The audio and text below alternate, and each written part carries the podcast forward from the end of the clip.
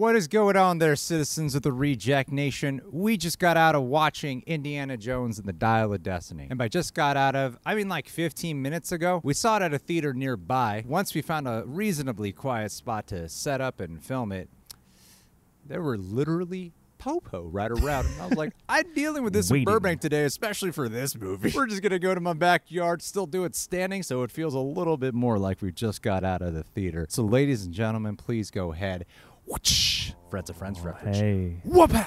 Whip that like button. Before we go into our review for this, let's give you guys a little plot synopsis of what this movie's all about. All right, so Indy's old. He's like really old, but he's got his trademark fedora and his whip at the ready because he's on a mission to retrieve a powerful artifact that could shake the very foundations of history. But he's not alone on this quest. Joined by his goddaughter, Indy's got more than just ancient booby traps and deadly foes to contend with. He's got to keep up with a whip smart young companion who's just as eager to uncover the secrets of the past. And speaking of foes, watch out for Jürgen Voller. This former Nazi might work for NASA now, but he's still up to his old Nazi tricks, you Nazis, and he'll stop at nothing to get his hands on the dial of destiny. It's a race against time as Indy and his goddaughter. They navigate these treacherous ruins, sort of, and outwit their enemies, sort of. Will they retrieve the dial of destiny before it's too late? Did it warrant a less than mediocre five minute standing ovation at Cannes Film Festival? We're here to tell you right now if it does. Right. We only talked about it during the credits. We didn't ride together to the theater. But I was thinking about how we could structure this to convey our opinions. If we're mainly on the same page, really there's one thing we're not really on the same page about. I feel like the best way to go about it is to go through it act by act of the emotional experience we were feeling through it. John, do you remember in Indiana Jones, Raiders of the Lost Ark, when he switches out the bag? Oh. The, the, the artifact, the bag. I think he has a he has a mixed bag in there. Oh. I think, it's, I think, I think he has just it's a mixed. Bag. Okay, Now let's, that's let's go an ancient Act artifact. one. Act one's the prologue that uh, it seems like everyone's keen to spoil for you guys, so I'm going to do it right now too. It starts off in the 1940s, setting up everything to come. You got this young Indiana Jones, and then you see how they get their hands on half of the Dial of Destiny, how it's being kept by the Nazis, led by Mads Mikkelsen. Indiana Jones is teamed up with Phoebe Waller-Bridges' dad, played by Toby Jones. It's a prologue that's supposed to feel like the old Indiana Jones movies. John, you have way more of a nostalgic love for Indiana Jones than I do. What did you think about that prologue? I thought the prologue was decent. Kind of went halfway for me. I mean, the first thing you notice, obviously, is the de aging technology on Harrison Ford, which at times looks pretty amazing, and at other times has all the pitfalls that we've come to expect from that particular effect. But that aside, yeah, it's a fun, you know, clippy adventurous prologue. It sets everything up. It you know is indicative i think of the pace the rest of the movie kind of has. It moves at sort of a breakneck kind of speed. But there is a lot of fun there. There's a good sort of imagination and a nice contained wraparound to it all before the main venture sets off. Yeah, it's like crazy ass shit that Indiana is pulling off Yes. in this adventure, right? Beyond just the de aging, which did have this emotional journey of, wow, that looks great, to, ooh, I don't know about that, to sometimes same shot being like, whoa, that looks re- wait, his mouth is moving, that looks off, that looks really off. And his change voice, sounds just Oh, as old as he does in the the enunciation ain't matching. this looks great when you're not showing him talk. I like it when he's not talking. yeah. It was never quite immersive because it was constantly fluctuating between it. And I feel like a general audience member would experience this. I'm not just talking about people with that critical eye. I did enjoy it. I thought it ended up being like a, a lot of fun. It felt a little bit like they were trying to capture the spirit instead of genuinely being the spirit there. But for the most part, you know, I'd be lying if I said I didn't actually enjoy it. But then I started to love the movie because then we really kick off Act One, where you step from like the fantasy of hmm. Indiana Jones into the harsh old man reality of Indiana Jones. as a washed up old guy The first shot of Harrison Ford of today, minor spoiler, very vulnerable. He is shirtless, out of shape, cranky, hung over. He's in a terrible mood on the day of his retirement, which also happens to be Moon Day, the day the Americans reached the moon. all by ourselves with no help from anyone from elsewhere in the world I imagine maybe some people might react to it with the, oh my god, are they Luke Skywalkering this? Are they Last Jediing our Indiana gonna Jones? throw the whip over his shoulder in disdain I think it works better here because of the fact that Indiana Jones is just a human being. And I loved the portrayal here because they were setting up some really interesting things. I can't spoil for you guys because there were some personal life struggles that he's going through here that raised the question mark of stuff of like what's going on with Indiana Jones' son, what's going on with Karen Allen. They do acknowledge that it really is intertwined with what Indiana Jones is dealing with, so I don't want to give it away. But I loved what they set up, and I loved the way it was all playing out. I loved the aesthetics, the production design, the whole vibe and aura and the mood. And that's when you meet uh, Phoebe Waller Bridges' character, Helena, who is his goddaughter. And you see this instant chemistry where there's this twinkle back in Harrison Ford's eye, feeling good about the past. And then she wants to find the other half of the dial of destiny for a lot of her own reasons, right? And then it leads into this adventure where people, of course, like, you got like Mads Mikkelsen, you got Boyd Holbrook. They're all like chasing after the same thing. So they're chasing after her. That's where you see all that stuff in the trailer with the big parade and Indy on the horse and the train, like the main good stuff. I loved it. I mean, did you love? I I sequence I is great, loved yeah. like all of that, like the whole like that whole like twenty minute chunk. It had tension, it had stakes, it had a rousing spirit to it. I loved all of it. I was like, I don't know what all these critics are talking about. Yeah, this yeah. movie's a blast. Yeah. Absolutely, and it's cool to see him in the '60s in a slightly different context and setting. You know, in the city, all that stuff And then, and then you got to get Indiana Jones overseas. across the world. slowly but surely, everything about the movie started to not work for me. It started feeling rote, monotonous, perfunctory, like the pacing started feeling dull. Everything started feeling forced. It started feeling like James Mangold was at a crossroads between the kind of movies he wanted to make because in the beginning of it, it seemed like, oh, he's kind of doing a bit of like a Logan approach, but not like as heavy or harrowing, but with the Indiana Jones backdrop, you know? And I thought that was great because it was really clicking. Like all the tones were just, it was perfect. I'm like, what a great sequel setup, the legacy sequel. Great job. And then here, it's like they set up all these things with Indiana Jones being this like elderly guy who's like been out of the game and all these things. And then when he gets back overseas, it's just kind of like we're supposed to forget about all that and he's just moving along no problem. And then more importantly, it's just the pacing of it just became so boring. How would you describe the I think we we joked about it in the middle of the movie of what the basic structure was. Well, yeah, it's like Indiana Jones will arrive at a place. He'll have an argument, usually with Phoebe Waller-Bridge or somebody. They'll establish like the next destination or the next MacGuffin they got to go get, and then oh, oh, Mads Mikkelsen shows up, and now we got to have a fight, and now we got to move on to the next place, and you'll forget about Mads Mikkelsen for a while while they repeat that cycle, and then he'll show up again to be Yes. one step behind everything, and the cycle repeats. everything just started feeling like it was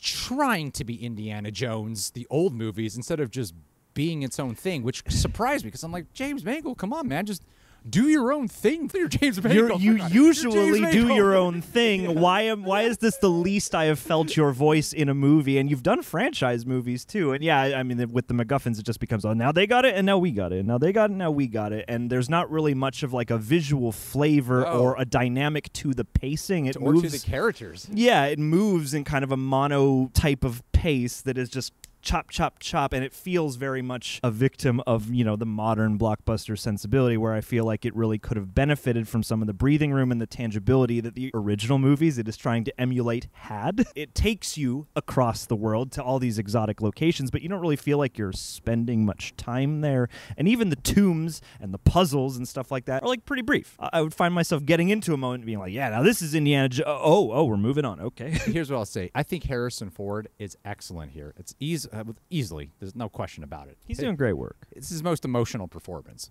of the Indiana Jones films. He really cares. He's not just showing up and pretending to be Indiana Jones. Like he really cares. It shows in this film, shows in the interviews and the press that he does for it, specifically this portrayal. They have some emotional moments here that I thought they really could have played into. Like there's a line in the trailer where Harrison Ford he's saying it's not about what you believe, it's about how hard you believe. So you kind of think that like, that's what this movie's going to be about, but no, it's not. uh, like they, they have a scene where they say it, but it's, it's not, not, really demonstrated Yeah, and nor does that matter in this movie. And I mean, the, the particular plot that they're going after isn't something he is especially passionate Yeah, about as a character. Exactly. And that actually undercuts a lot of the fun of the journey because Harrison Ford himself, his whole purpose of going on this is I'm just trying to clear my name for not getting blamed for shit that happened because I'm retired. I just want to sleep in my apartment. Just want to enjoy my Yeah. retirement. Like he has no real vested interest in this to like I need to the trailers trying to trick you into thinking But I've been looking for this all my life. This is the journey I never got to finish, and now I'm going to finish it. The trailers Yeah. are trying to tell you that, but that's not what's happening here. The movie tries to trick you to think it's like doing this. It's going to crescendo into this theme of something, but nah, no, No, you get the crescendo moment without the entire movie that ought to have preceded it to really sell what the emotions of that real climax ought to be. Phoebe Waller Bridge. That's where I feel like you and I are kind of on a disagreement here. Sure. Because I am 100% sexist, and I agree with the entire sexist side of the internet about, oh my God, Phoebe Waller Bridge ruins everything. And I want her to be Indiana Jones. yeah, that's what I was hoping for. and we got it. It's it's not as cut and dry as that. I don't want to sound like I don't like her. I started off with, oh, she's charming, too. yeah, I don't like the way you're written. You're kind of annoying. too. eventually, within like the last like 40 to 45 minutes of this, I really started to like her a lot, and I feel like she and Harrison Ford have easily some of the best scenes in this movie. Close, Sure. close to the end of this film. By the end of it, I really liked her a lot. Yeah, I like the two of them together. I thought the emotion of that and just what they were at least alluding to, even if it wasn't always in the dialogue and whatever, just the aura of their shared relationship was really lovely. And I liked her, you know, like knowledgeable but feisty kind of persona. I feel like even though people love to complain about that these days, it's well at home in a world like this, and you can see how she's reigniting that spark for him. I like that a lot. And even her, you know, having her own little short round guy kind of made for a nice, just interesting beat for that character, even if that was nowhere near as engaging or, you know, lovable as actual short round. Yeah, it was kind of okay to me. Uh, It's more like, hey, remember short round? well, we got Yup. We had a much more restrained version here. we got a lot more restrained versions of everything you remember and that's the thing is everyone's comparing this to crystal skull and i'm like in some ways crystal skull has more like flavor and takes more swings and in some ways this one Yeah. is much more sort of akin to what you want but really they both kind of balance out to me by the end of the I, day do- I would actually, I would meet you on that. Then you got Mads Mikkelsen here, who is yes, a ruthless, cunning scientist, Nazi guy who was going forward uh, this like, more real, like menace, gravitas portrayal. like you see mads mikkelsen do in movies Yeah, like you wanted him to go bigger, which feels like the plot could have warranted it for sure. Yeah, they leave some with this on the table. Plan that he's got going on here. Yeah. yeah, and his obsession. I just feel like, you know, given that it's Indiana Jones, I don't mind a different take on a villain, but, you know, I mean, escalated into madness. That's part of what we do here. yeah, yeah, I, I can I can see where you're coming from because again, a lot of this came down to its energy and it feeling like they were trying to capture the spirit, but it was dragging. I think where James Mangold and company, I don't I don't really know where this movie went wrong for because clearly we're like it went wrong for a lot of people. Where I thought they were trying to be a little bit deceitful here, a little manipulative. Like they had this crazy cool action scene in their first overseas car chase that you see a lot of, and the trailers. And I like the car chase. Sure, it was it was it was cool. I didn't feel any like tension or, or any, but I noticed something was off, and I was like, this doesn't feel genuinely exciting. This just feels like I'm watching some cool shots here and there, but I don't find this exciting. It's not as tangible. Like, I think There's a lot Indi- of CGI, Indiana yeah. Jones, especially, I think, doesn't work well. like swinging monkey vines just level, but yeah. It's No, uh, but even that I'll forgive because I'm like, well, you need CG for that, I guess. But yeah, they they relied too heavily on CG in these recent Indiana Joneses, where the previous ones would have had to have made Sure. a lot of it practically and then resorted to visual effects. Yeah, then any following action scenes, I don't even remember what really happens.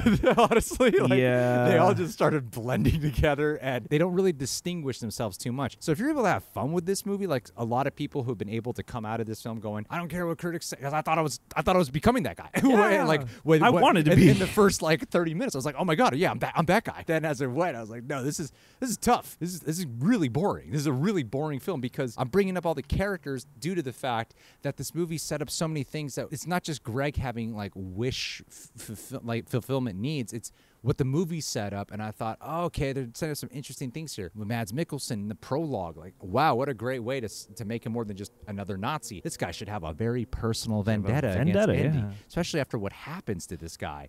No, uh, it doesn't even seem like it's brought up ever in the conversations.